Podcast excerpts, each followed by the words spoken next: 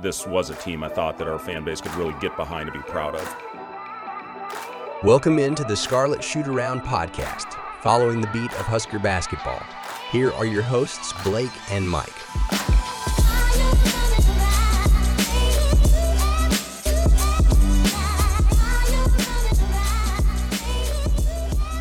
Basketball's torrid stretch continues with a 73 to 55 victory at home over the Minnesota Golden Gophers. Hello, everybody, and welcome in again to the Scarlet Shoot Around podcast. My name is Blake here with co-host Mike. And uh, before we get into the game, uh, Mike, I think you have some important details to share in the personal life here to our listeners on the pod. Yeah, you know, long time, long time listeners would know. In November, I went uh, engagement ring shopping with my girlfriend, and I can happily say that the ring arrived and now uh, sits on her finger, and I'm an engaged man, and I couldn't be happier. I'm uh, very lucky. Got to spend the day with friends and families on, or friends and, but yeah, both of our families on on Saturday, and and see everybody and just uh, have a little celebration. So super super lucky guy. Happy she said yes. Obviously, um, excited for the rest of my life with her. Honestly and celebrate. We did closing down Barry's bar that night. Yeah. Obviously, a good time. Uh. We try not to talk about that because we don't remember much of it. But what I do remember is a curb stomping Nebraska win yet again. It even threw uh, Minnesota head coach Ben Johnson off. He had a quote to share in the post game presser. You know, I just felt like for our guys, um, you know, it's the first time we've been here, and so I just told them that's what like desperation feels like, and we have to learn from that. You know, that's what a uh, a possessed team looks like and feels like. And you know, we tried to tried to warn our guys. Um, this is a really good team. Ben Johnson says that is what a possessed team looked like, Mike, and it started with a possessed Juwan Gary going for 22, 8, and 2, 7 of 13 from the field, and 4 of 7 from beyond the arc. Mike, I think this is the best game in his Husker career, and if he makes threes, he's an entirely different player yeah, the way you could you could just see him, you know, stroking it, and he's confident. He hit a couple in transition, and when he's letting those fly, you know, he must be feeling real, real good. The thing that stood out to me, four for four from the free throw line. You know, in the last um, game, I think he struggled for a bit from the line, but came out and proved. You know, this game he went four for four from the line, so that's that's another big improvement there. The Huskers as a team, you know, shot 84% from the free throw line. Always love to see that. But yeah, Juwan Gary, we talk about what he brings on the defensive end but you're you're spot on. If he's hitting threes, that I don't know what you do to to stop the guy because if you're closing out, he's he's liable to drive by you and get to the hoop and draw a foul. But if if he's hitting the threes, you have to close out on him. So real real tough matchup when he's when he's knocking them down. Brice Williams as well has a nice game going for 15, 8, and 1, going 4 of 9 from the field and hitting two of his five three point attempts. Another really nice rebounding effort there from Brice Williams, Mike, and he's really starting to succeed in his point guard role. And he had a quote to share regarding the distribution of scoring on the team. I just like seeing my boys go off. Um, it doesn't really matter whose night it is, whether it's Keisei, Rienk, me, um, Juan, or if it's CJ or anybody down the line. I just want everybody to you know, go crazy and have that moment. And today was Juan's day, and he was having moments, and I was just happy for him, and I was happy to be a part of it. And I just like playing like that. It's just the energy, energy just contagious, and I'd rather just play like that than not have any at all. So Williams speaking to maybe a point guard mentality in the role that he's taken over with this team, Mike, and he raises a great point. I mean, it can be anybody's night on any given night with this Husker squad. It really can. I think, you know, this last stretch has really proved it ever since we've gone to this you know, bigger starting lineup. It took him a couple games to gel, but ever since then, we've had multiple different players go off for, you know, 20, 20 points basically. You know, Jamarques Lawrence had 19 one game. This game, it's Juwan Gary, not your typical factors. It's not a Keisei Tominaga. It's not a CJ Wilcher just getting insanely hot. Brice Williams is doing his double digits as he does every game. But yeah, it's it's everybody, and uh, the Huskers are are peaking what seems like at the right time. They're taking this easy last stretch of the Big Ten schedule and really dominating these opponents um, and, and showing how good of a team this is and how dominant they could be and how tough of a matchup they are for anybody, whether that's in the conference or if we're talking, you know, in the future, anybody in the NCAA tournament possibly. Yeah, Mike, I mean, this team can go really eight deep without any drop off. And I'm not sure there's many teams in the conference, let alone nationally, that could say that. And that effort is really spearheaded by a newly appointed bench god, Jamarques Lawrence, going for 11, 4, and 2, 4 of 6 from the field, hits 3 of 4 from deep. In another double digit effort from Jamarques Lawrence, Mike, off the bench, his last two games, he has a stat line of 30, 10, and 7. And this is a real stat that I'm about to read you. Over the last two games, he is shooting 89% from beyond the arc. That there's no going to be no drop off there whatsoever. Uh, just like CJ Wilcher was shooting sixty something percent uh, earlier in the season. Definitely no uh, regression to the mean at all to come. But in all honesty, couldn't be happier for Jamarques. We talked about you know leading up to these last couple episodes or last couple of games, I should say. How how tough as a season it's been. Obviously, he's kind of taken on this bench role, and it seems like he's really thrived in it. Uh, say it every game. You know, couldn't be happier for the guy, and he's going to come out and hit three out of four threes and push the pace and distribute the ball and do all the things that we know he can do. Um, he looks like a totally different player. He looks like the Jamarques Lawrence I think a lot of people thought we were going to see at the start of the year. But better late than never is, is what I would say to that. Another very nice developmental piece off the bench. Uh, what has turned into a really, really, really nice rebounding effort here. Uh, rebounding trend from Josiah Allick going for nine, eight, and one, going four of six from the field. Did miss his lone three point attempt, Mike, but his emergence over the last four games has really sparked this team in the run that they've been on both offensively and defensively. Over the last four games, he's shooting 61% from the field and averaging seven rebounds a game over this stretch. Yeah, I think the biggest thing is that seven rebound number. You know, we don't rely on Josiah a lot to to get points and when he does score it's huge for us. We love that. But the biggest thing that we needed help on just as a team overall is our rebounding. Um, this game we out rebounded by you know Minnesota by six. Actually had one more offensive board than them, so won that battle. And a lot of that comes down to Josiah. His eight rebounds was huge. Three offensive rebounds. He had a couple of them very early on, and then yeah, he's he's going inside and he's he's drawn fouls uh, and he's and he's making layups, and you know those are added points. You know, you love to see him attempt his one three a game that he's allowed. You know, if he hits it, give, maybe give him another. But yeah, he's he's been really huge ever since he had you know a very very poor game his oh first stat line. What is that four or five games ago now? He's really turned it on, and I, I think as he goes, kind of this team goes, you know, he gives a lot of energy and. Uh, if he's playing at this high a level, it's just it makes this team even that much harder to beat if we're securing rebounds and ending up possessions. Rienk Mast goes for 10, 6, and 2, going 3 of 12 from the field, went 0 of 3 from deep. But Mike, even in a bad shooting night for Mast, he still adds six rebounds, a few assists, and he did still find six points from the line. And more importantly than anything, again, you, these things go overseen just because they're not posted, you know, on an ESPN box score. He led the team in plus minus at plus 24. And it's something that we've we've kind of talked about multiple times this season now is how good Mast is at defending without fouling. Multiple times um, you know, if he's being our rim protector, he's really good at staying vertical and just going straight up to contest a shot. You know, he only got called for one foul this entire game against a team like Minnesota, where their bigs are, you know, Pharrel Payne and Dawson Garcia are maybe two of their best players, uh, and they're going to work you inside quite a bit. Uh, and so to be able to defend inside without fouling and make those tough shots, that shows in that plus minus. You know, he really really made it tough on the the bigs for Minnesota, and that shows up, you know, and with Dawson Garcia only having ten points, with five of those coming from the free throw line, and Payne having three points is all going one for six from the field. So a lot of that goes to credit to you know Gary Mast and Allick, but you know, like as I said, good game by by Mast to to defend inside and and not draw fouls and not give him any opportunities to go to the free throw line. Quiet night from our two sharpshooters, Mike, as Tominaga goes for 6, 2, and 2, going 2 of 7 from the field and missing all four of his three point attempts. Wilcher along the same lines, only recording a single assist, going 0 of 4 from the field. Again, tough night from the sharpshooters, but it really almost stresses the versatility and scoring depth of this roster, even when our good shooters have an off night. Yeah, you know, if, if you're going to win by 15 plus when uh, Keisei and CJ go over beyond the arc, that that speaks a lot, you know, to your offense. First off, that we still scored 73, but uh, the the defensive effort that this whole team gave, you know, holding Minnesota to 55, that's their season low.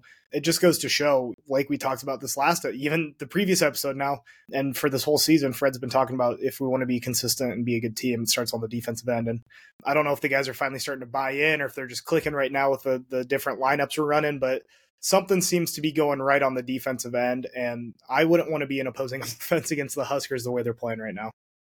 And Mike, you mentioned the 55 points being Minnesota's season low. We also held Minnesota to 36% effective field goal percentage and 34% shooting from inside the arc from two.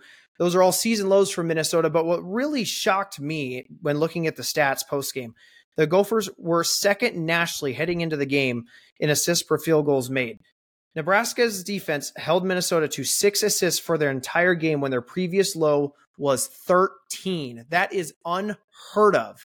And, uh, and you know, sometimes you can credit that to you know, wide open guys just not making shots. But you go and look at the game, and Minnesota just did not have a lot of great looks. Their sets were muddy. They weren't getting good looks. They they were running through the shot clock most of the game. It seemed like they weren't getting easy open looks, and a lot of that goes to you know the whole the whole team on defense. Everybody locked in, and uh, even in that first half, you know it's twenty eight to twenty at half. Obviously, our offense doesn't like scoring 28 points, but when you can hold another the the opposing team to 20 points and a half, that's pretty that's pretty darn incredible. It's going to give you a great shot to to win a game because I know our offense is too good to hold down, and we saw that in the second half when they came out and scored 45, which is something um, you know we're much more used to seeing.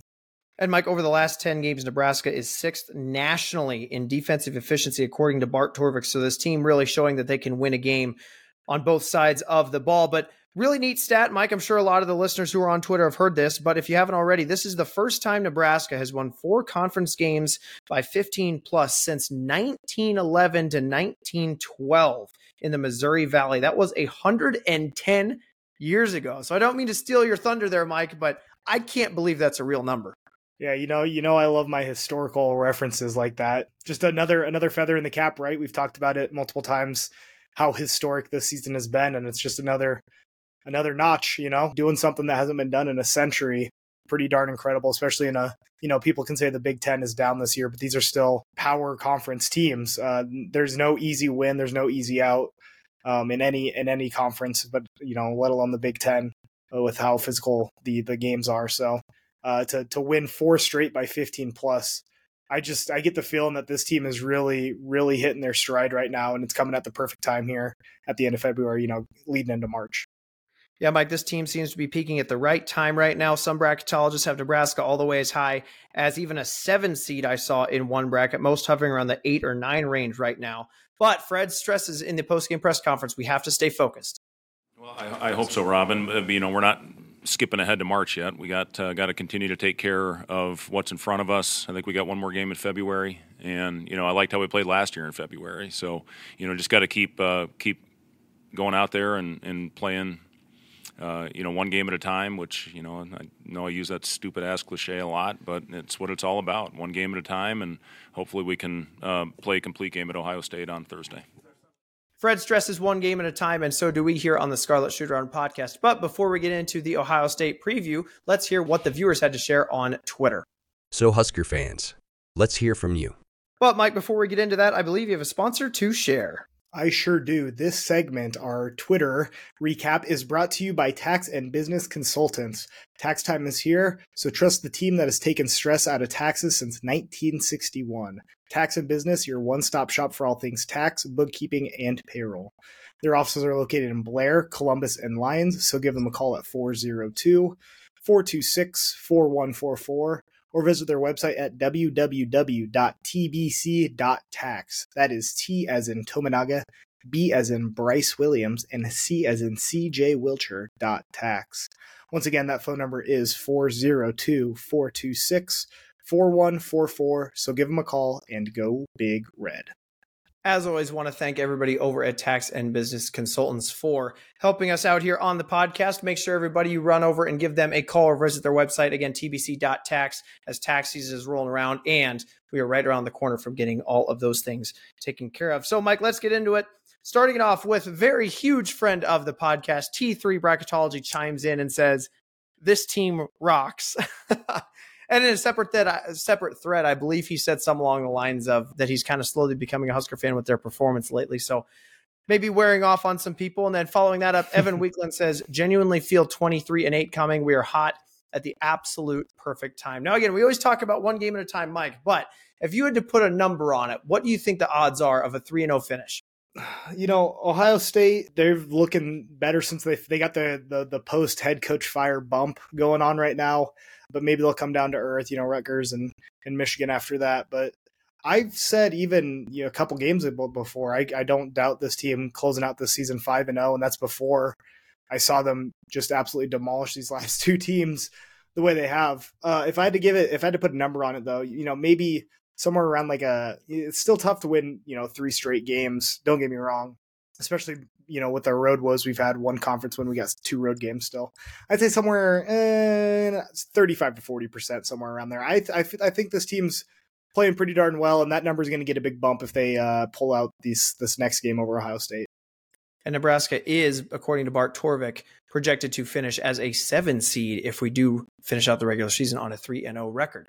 402 Nation chimes in saying, in my opinion, a pretty big letdown spot, and this team handled it like a tournament team.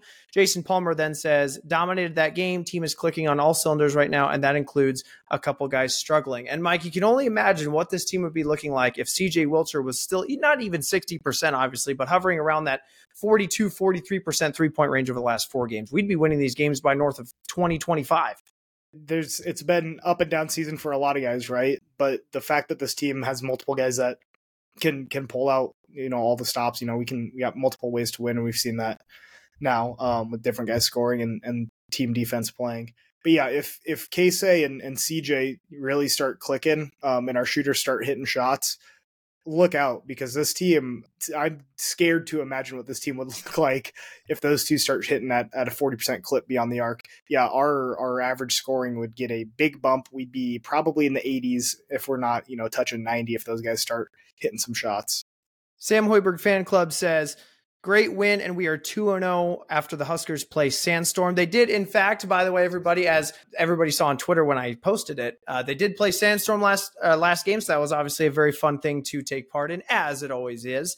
Uh, and you could tell there's a huge surge of momentum behind the Sandstorm thing, Mike, because when I tweeted that out, probably close to 60 seconds after it happened, I looked back at my phone quite literally two minutes later and it had four retweets and 20 some likes on it. So it's very, very passionate group of Sandstorm people here listening to the podcast. So can't thank you guys enough for again making that become a reality through the podcast. And then Power Huskers says, 34th in Pom after that win. Let's keep this thing rolling and pull something off in Columbus, and it's a lock. And Mike, I think I tend to have the train of thought that the Huskers can go up to Columbus and get a win against Ohio State, which would be a quad one as we sit here today. Hopefully, it finishes that way uh, by the end of the season. I would like to think that Nebraska at that point can start uh, submitting vacation days because we should be in March.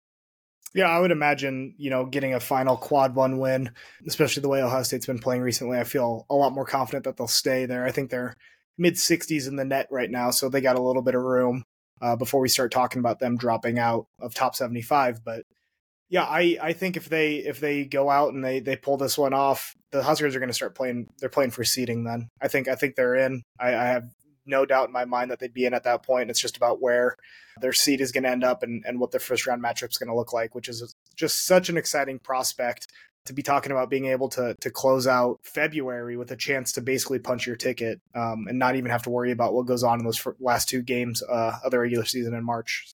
Really, really exciting. Tim Drum Ghost says March Madness soon, baby. And Connor Houston says great win at home with one of the best crowds of the year. Can't get complacent, and we can't give any chance for the committee to turn us down. And again, folks, that's why we try our absolute best to stress one game at a time because in a awful scenario, which I highly doubt happens, but in a scenario where we go 0 and 3, guys, we are right back on the bubble. But if we, again, if we can get this win and take care of business, even a 1 and 2 finish, while it would be momentum killing, I think would be enough to get us to the dance. But you have got to stay focused, as Fred mentioned in the post game. Like we've said all season, one game at a time. That goes for after the big wins and the and the rough losses. Just can't get high, can't get too high, can't get too low. Um, and I think this team's really showed that. They seem to be really keyed in and locked in right now. I think they're not looking forward to anything. They know nothing's determined or given yet at this point. And if they come out like they have with that fire these last four or five games now, um, I, I, see them having a great shot to win in Columbus. Bob Rezak says, watched with family during my daughter's fifth birthday party. It was a great time and loved the toughness we showed as a team. Rough offensive start, but we overcame it with defense and hustle. Probably would have folded in the past after the start we had. And GBR 2306 says, not only was the result big, it gave me a feeling that we're primed to really make a run down the stretch. Better yet, it really got me thinking about what this program, program can be long term under Fred Hoiberg. And Mike, it's absolutely unbelievable. Nebraska, over the past, I think it's like close to 40 games, has the second best record in the Big Ten. What we're seeing out of Fred Hoiberg and the amazing rebuild job of his own disaster, mind you, of his own disaster the amazing rebuild job that he has done is something that I, you span any sport ever is remarkable. It's remarkable what he was able to do again without a tenure change. You're talking about the same coach that was left for dead. I mean, I faintly remember I, I, uh, when he came on to the Husker basketball show over the radio, and you know fans were calling in, grilling him. I mean, the fact that we're to where we're at now is it's unbelievable. Had you told me, had you told me back then that this team is going to end up being in contention for a second place regular season finish in the Big Ten and is sitting in prime position to be maybe even an eight or nine seed in the NCAA tournament when we were sitting there in the you know prime of those McGowan seasons, I, I would have told you you're nuts. What a what a what a turnaround in the last year. You know, ever since last February to now, yeah, this has just looked like a, a monster of a team.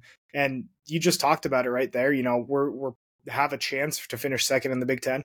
I saw a stat that we're actually more likely now. We're above fifty percent chance to finish in the top four, uh, to to get that double bye, which is just something I didn't expect in my wildest dreams for this season. I would have been. I think I said it in the preseason thing. I preseason episode. I've been ecstatic with like a top six finish. Uh, now we're talking b- above fifty percent chance to to finish top four based on KenPom and and all those projections. So super super exciting. What a what a turnaround. You know, we we talk about coach of the year, and I think obviously I'm a little biased. Maybe I think Fred's got to be the the go to there. But this this matchup against Minnesota, you know, Minnesota's pretty pretty tough tough team last year, pretty pretty rough shape.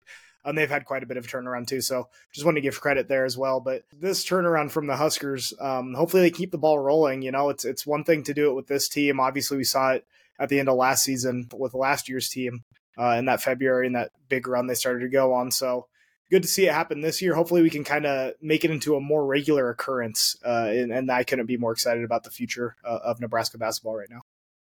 Thomas Strubing says Huskers outwork Gophers with a solid defensive effort, holding them almost 20 points below their average. Shout out to Josiah Allick for his work on the boards and to Juwan Gary for a solid all around game. And Drew Urban says was was concerned of a letdown, but this team is just so good at Pinnacle Bank Arena. We have a serious shot at a double bye in the Big Ten tournament. I'd expect votes in the AP poll too, which we did get some. I think it ended up being like 38th or something like that, uh, if you go by the numbers. Team is fun to watch, unselfish, and has multiple guys that can beat you any given night. It seems like Fred has found the formula. And Mike, I guess this would be a great time for us to talk about tiebreaker scenarios in the Big Ten you talk about first tiebreaker being head to head. Well, when you look at teams that we're competing with, Northwestern, we were one and one with. Wisconsin, we were one and one with. So then you go into the second tiebreaker, which is then winning percentage against the leading team in the Big Ten. So let's look at Wisconsin. They still have yet to play Purdue twice. The first time they played them at the Kohl Center, they lost. And Northwestern is one and one against Purdue as well. Now the scheduling worked to our favor in this one, Mike, because we only played Purdue once, but when you're 1 0, your winning percentage is 100%. So Wisconsin cannot beat us in a tiebreaker scenario, and Northwestern cannot beat us in a tiebreaker scenario because they've already lost both of them. And then we beat Michigan State head to head. So we have tiebreakers over everybody that we're competing with for the double bye. And like I just mentioned, you know, I think I saw something this week, a couple days ago, that it's now over 50% chance that they they finish in that top four spot, which is just just insane. Um, and as you mentioned, you know, the maybe the schedule helps out a little bit having only one matchup against Purdue, but you could be on the other side of that. And if we lose that game, then we basically have no shot because because you that's your one opportunity. So just happy they could you know pull it out when when they had the shot here in Lincoln and and have that big upset. And now it might pay dividends down the stretch here uh, when we look at you know seeding for the for the conference tournament because who sa- who says no about making a run in the Big Ten tournament at this point? I think they've shown that they can beat anybody, and that's when they weren't playing the the best basketball they have all season as they are now. Motide24 throws his signature statement Nebraska ball dash tourney team. Nebraska Cubby says deepest team in the league. Tend to agree on that front. And Nebraska Ball Nut says I've been waiting since the start of the Barry Collier days to see a team like this. We've had a couple high shooting players on teams before this, but this year we have a team that can all step up. Our confidence right now is unbelievable go big red. And Mike, I you know I can't speak a ton of the Barry Collier days. I think both of us may have been in like our early high school years when we were going through that uh, that stretch of time, but. I can't tell you this has got to be the most fun team that I've witnessed. I would even say that this is more fun than both the 2013-14 team and the 17-18 team because in the, in the the best way possible, you have no idea what's coming from this team. Yeah, I, I think it's just the the variety and, and the way this team is structured. Like I, have said multiple times now, the way multiple guys can beat you. Um, so you know, yeah, you're you're spot on. You never know what's coming. When you get to get to a game, you're just hoping for a great defensive performance, and then just trying to figure out who's going to go out uh, go off on offense for us, whether it's Rienk Mast um, or or Keisei wearing his, you know, Black History Month home jersey, home unis. He typically goes off in, or in this game, Juwan Gary with a casual 20 uh, something, 20 plus, shooting four for seven from three, which he hasn't done all season. So, yeah, it's just it's it's it's an exciting team, very fun team, and they play with a lot of grit and hustle. You know, I love watching the watching the games and you get to hear the crowd get hyped when Josiah Allick's diving on the floor to secure a rebound. It's the gritty plays and the stuff like that, you know, guys jumping out of bounds to save a ball. The crowd gets up for that just as much as they do for like a Keisei three. And and I think that just shows how much this crowd in this state loves this team and the way they play and what they bring every game. McGowan season says the Hoiberg special of playing your best basketball at the end of the season, except we are 20 and 9 and not 9 and 20 in years past. I actually kind of chuckled out loud at that one the first time I read it. So great comment there, McGowan season. And then rounding out the winner of our sweatshirt giveaway, Jackson Cortina says, just enjoying the 20 wins, even though we have some work left to do in these last three before. After being a diehard for so long, through some very low lows. It's awesome to finally see Nebraska ball put it all together. A lot of ball left to play, but this is so much fun. And I want to emphasize, you know, a lot of people look forward to March, and even the extremes are looking at, you know, what's coming back next year. As we only have three seniors in Jarron Coleman, Josiah Allick, and Keisei Tominaga. I mean, but guys, there, a million things could happen going into next season, right? I mean, it, we could lose some players to the transfer portal. I mean, Brice Williams and Matt, I mean, Mass could declare for you know the draft and go play overseas next year if he wanted to. I mean, God forbid Fred Hoiberg could take some job that pops up in the NBA. You know, I mean, a million things can happen next year. It's just so, so important that what makes this team and seasons like this so fun is that number one, we're going to remember it forever, especially if we get into the tournament and win a game. But number two, this season's almost over. And how fun of a ride has this been, Mike, to just enjoy every single win? Obviously, the losses have sucked, but all the highs, the two court stormings this year. Try to live in the present as best you possibly can, would be my main emphasis to the fan base. You know, couldn't be happier about the way this season's gone. Uh, so, so fun to start this this year. Couldn't pick a better year to start a podcast about Nebraska basketball in, in all honesty. And it's, it's been an, an amazing season, a historic season. You talk about 20 wins It's the only seventh time that Nebraska's gotten to that 20 win mark. Like it just, this is not something that happens regularly. Hopefully it becomes more regular in the future, but what uh, just a fun, fun season this has been. As you mentioned, obviously the losses suck, and you can go back and listen to some of our our post game loss episodes. Uh, and the energy, because you can definitely tell the energy is a little lower, but those losses make you appreciate the the big wins, the Purdue's, the Wisconsin's, you know, these this little run we're going on now. Um, and while the teams might not be the highest caliber to to come out and take care of business and show what attorney team's supposed to do and see that it's just been it's just been an incredible season and it sucks that it's coming to an end but hopefully there can be a little bang at the end so I want to thank all of you again for sharing your thoughts on our post game tweet. I think we had north of 45 or 50 again. So I'm sorry if we didn't get to yours. We literally don't have enough time in the podcast to read all these, which is the best problem ever to have. And we're so thankful that uh, so many of our listeners tune in with their thoughts, and it makes the show so much more fun when you do. And if you haven't, if you would like to partake in this side of the show, make sure to follow us on Twitter at Scarlet Shoot Pod. We post a tweet at the final buzzer of every game, win or loss, asking the fans and viewers what were your thoughts about X win or X loss, and we pick the best ones that we deem and read them on the show. And there's a chance if it's a Big Ten win, we give away a sweatshirt. So we'll be mailing out a sweatshirt to Jackson Cortina. That being said, let's get into the Ohio State breakdown on the other side of the break. You are listening to the Scarlet Shootaround Podcast.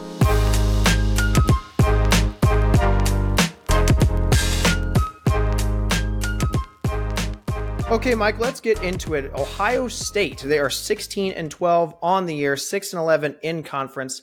KenPom checking in at number 62 and net checking in at number 66 for the Ohio State Buckeyes. Again, this will be a quad one road game for the Huskers, quad two home game for Ohio State. Ohio State is 13th currently in the Big Ten standings. Notable wins for them include number two Purdue at home, fresh off of uh, the head coaching change, 73 to 69. Number 20 Michigan State on the road, 60 to 57, and number seven Alabama earlier this year on a neutral floor, 92 to 81. Who, by the way, is tied for first in the SEC as we see here today. Notable losses for the Buckeyes include number 105 Indiana at home 76 to 73, number 109 arch rival Michigan on the road 73 to 65, and in this prior meeting lost to Nebraska number 34 on the road at PBA 83 to 69. So Mike KenPom overall again 62nd nationally, 9th in conference, offensively 34th nationally, 8th in conference, defensively 106 nationally and 12th in conference. What pieces on this Buckeyes team stick out to you? When it comes to the Buckeyes, it's going to be you, you, can call it a big three, but at the end of the day, I think it's a it's a big two uh, between Bryce Thornton or Bruce Thornton, excuse me, and Jamison Battle, and and those two guys where they go, the team's going to go. Roddy Gayle Jr. is in there as well. All three of those guys averaging over 13 points a game. Um, and then they have nobody after that averaging in the double digit, d- double digits. So as those three go, specifically for me, I think Thornton and Battle are the big two you have to key in on.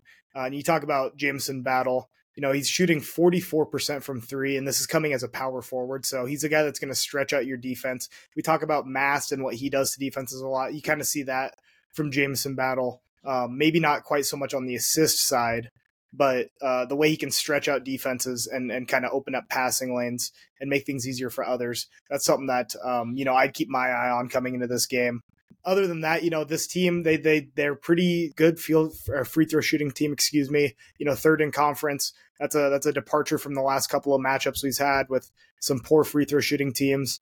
And they don't turn the ball over very much. You know, fifth in conference in turnover, offensive turnover percent, fourth in offensive steal percent, um, fifth in offensive non-steal turnover percent. So they take care of the ball relatively well and and that's that's you know the Huskers aren't going to get a, a, lot of chances to to rip the ball away um, and then get easy buckets or anything like that. Of note, their effective field goal percent is pretty low, and that's I think due to the fact that beyond battle, they're not a great three point shooting team. They're 11th in conference, so that's going to drag down that effective field goal percent. Only shooting 31.5% from three. So talk beyond battle, and Thornton's shooting 31%, but beyond those two, there's really nobody shooting at a good rate with with a, enough shots to to be significant. So that's kind of what they're going to bring on offense a little bit. They're pretty slow as well, you know, 12th in conference in pace on offense. Yeah, Bruce Thornton, Mike, as you mentioned, one of the big two is 6'2 sophomore, averaging 16, 3, and 4, shooting 43% from the field and 31% from three. Had a stat line of 16, 3, and 6 in their prior game against the Corn, Cornhuskers here in PBA. Really a score first point guard, and he scored 20 plus points, three plus assists, and four plus rebounds in each of his last five games. So really starting to find a hot streak there is Bruce Thornton. Then Jamison Battle, as you mentioned, on the other hand, a six-seven senior transfer from Minnesota, averaging 14, 5, and 1, shooting 46% from the field and 44% from three. He had 11, 7, and 0 last time against the Cornhuskers very obviously their best three point threat, and he is the third best three point shooter in the conference at 46% in conference play alone. Roddy Gayle then averaging 14, 4, and 3, shooting 44% from the field, but a meager 27% from deep.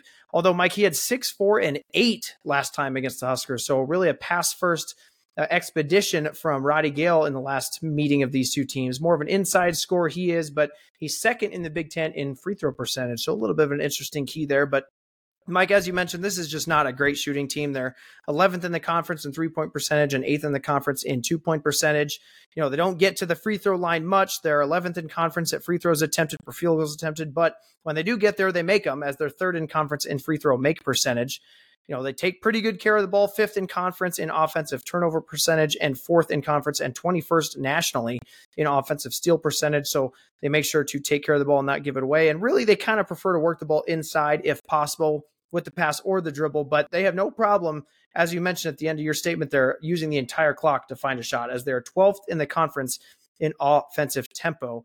But the scary thing for the Cornhuskers here, Mike, in my mind, is that they will get an offensive rebound if they're given the chance. They're 87th nationally and sixth in the conference in offensive rebounding percentage. So again, you know, Fred and we here on the podcast always talk about the two keys: offensive rebounding and turnovers.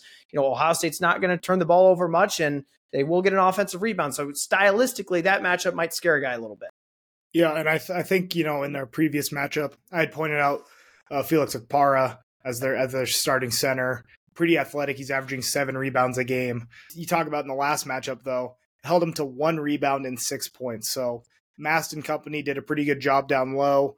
Um, securing those boards and and will remains to be seen if they can take that on the road. You know, plus seven rebounding margin at PBA when they played Ohio State. We'll see if the guys can can take care of business um, in Columbus. Felix Okpara, you know, a defensive first guy and a really good rebounder. He is second in the conference right now in block percentage and fifth in the conference in offensive rebounding. So definitely a guy that they'll have to key on on the glass down there. But Mike, when you talk about stylistic advantages, as you mentioned prior, this Ohio State team cannot they cannot shoot the three to save their life. Jamison Battle, obviously, they're best at 44%, but outside of him, there is not a single player on this team north of 37% shooting from deep on the season. And that 37% is Scotty Middleton, who plays roughly, you know, seven, eight minutes a game. So amongst their starting five, hardly any three point threats. So you expect Nebraska to allow quite a bit of threes and prevent any scoring inside if possible. But defensively, Mike, the Ohio State Buckeyes, they're they're decent at defending inside. They're sixth in the conference and 56 nationally in two point defense. But again, they can't they cannot stop the three to absolutely save their life. They are 305th nationally and dead last in the conference in three point defense at 39.7% allowed as we sit here today. And they're not going to turn you much over on defense either, as they're 11th in the conference and 266 nationally in defensive turnover percentage, 10th in conference, 279th nationally in defensive steal percentage. So Huskers really shouldn't have to worry too much about Ohio State forcing the turnover issue. You know, again, they can rebound a little bit, but this plays perfectly into Nebraska's hands as Ohio State cannot defend the three to save their life. I think you're spot on with that um, when it comes to defense, obviously. The one thing to note is they're third in defense in conference in, in three point attempted per field goal attempted. So they're trying to run teams off the three. They don't want to give up that shot for good reason when teams are shooting nearly 40% against them. So that'll that'll be something to watch. If, as long as the Huskers can can make the extra pass, swing the ball around and find the open guy, I think it's a great opportunity to punish the Buckeyes beyond the arc. And obviously the Huskers have the shooters to do it, whether that's uh, Tominaga or Wilcher uh, Jamarques Lawrence, as we saw Gary in the last game, Brice Williams, Rienk Mast had 31 the last time these teams played. So, you know, we have we have enough shooters to hurt them there, and that's a that's a big glaring hole when it comes to the Buckeyes defense. And Mike, the Buckeyes do prevent good ball movement as they're 41st nationally and third in conference in defensive assists per field goal made at only 44.7%. So they try to make defenses or offenses work as hard as they can to get a shot. But again, as you mentioned, Rienk Mast had an explosive game going for 30 plus last time these teams matched up. So looks like he may have a favorable advantage going up against Felix Okpara and Zed Key, who we did not mention earlier is a 6'8 senior averaging 7, 4, and 1, shooting 53% from the field and 33%, 33% from beyond the arc. He had seven, six, and one last time they played, and he's more of a post depth guy that can score a couple points, but mainly is an inside guy in general. Elsewhere, deep on their bench, they have Dale Bonner, a six-two senior, averaging 5, 2, and 1, uh, shooting 29% from three and 31% from the field. He is the guy that hit the game winning shot against Michigan State, so shows that he maybe has a little bit of a clutch gene there. And Scotty Middleton, their six-seven freshman, shooting 37% from beyond the arc. You know, a three point shooting volume freshman who's seen an increase in minutes here over the past couple of games. So, Mike KenPom projects this one to a 74 73 Buckeyes win, and Bart Torvik projects a 72 to 71 Ohio State Buckeyes win. So let's put this projected spread just a little bit higher than that at Ohio State minus one and a half. Where are you leaning? Well, first off, excuse me, I have a stat correction. Rienk Mast had 34. I said 31. He had 34 last time, a 34 point double double. Um, so I'll just I just want to correct myself on that quick. But I think the Huskers, you know, I mentioned it earlier in this episode, and multiple people on Twitter mentioned it. I think the Huskers are really firing on all cylinders right now. Um, they got the the road win monkey off their back against Indiana, so that's not really. I don't think that's weighing on them anymore. I wouldn't imagine. I think as far as this matchup goes, we mentioned Ohio State is very prone to the three, and that's something with the way that the Huskers spread the floor.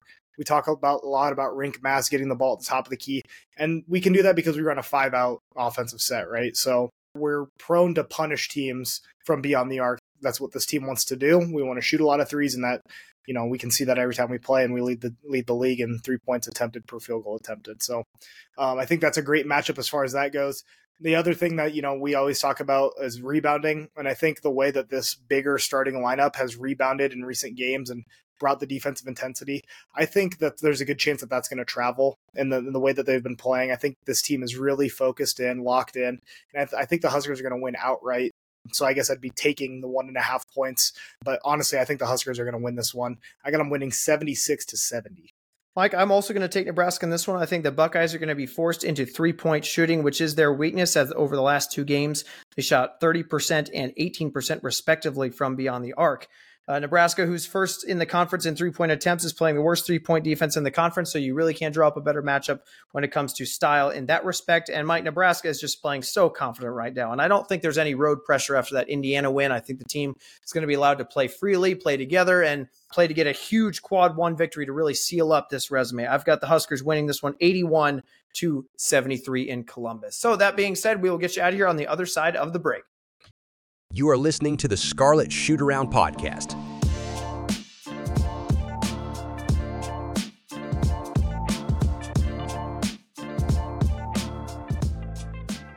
Okay, Mike, we got a big one here this Thursday. And like I mentioned prior, this one can really button up the resume and really punch our ticket to get into the dance if we can get it done.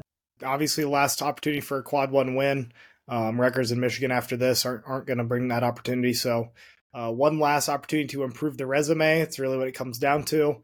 Win this one. I th- as I mentioned earlier, I think you're playing for seeding at that point, um, and hopefully finish the gate, finish the uh, season off strong, uh, not drop those last two or anything. But one game at a time. Got to travel up to Columbus uh, against a team that's playing pretty well since they're getting the uh, post head coach fire bump uh, that a team does, but that can only last so many games. It's been three games now.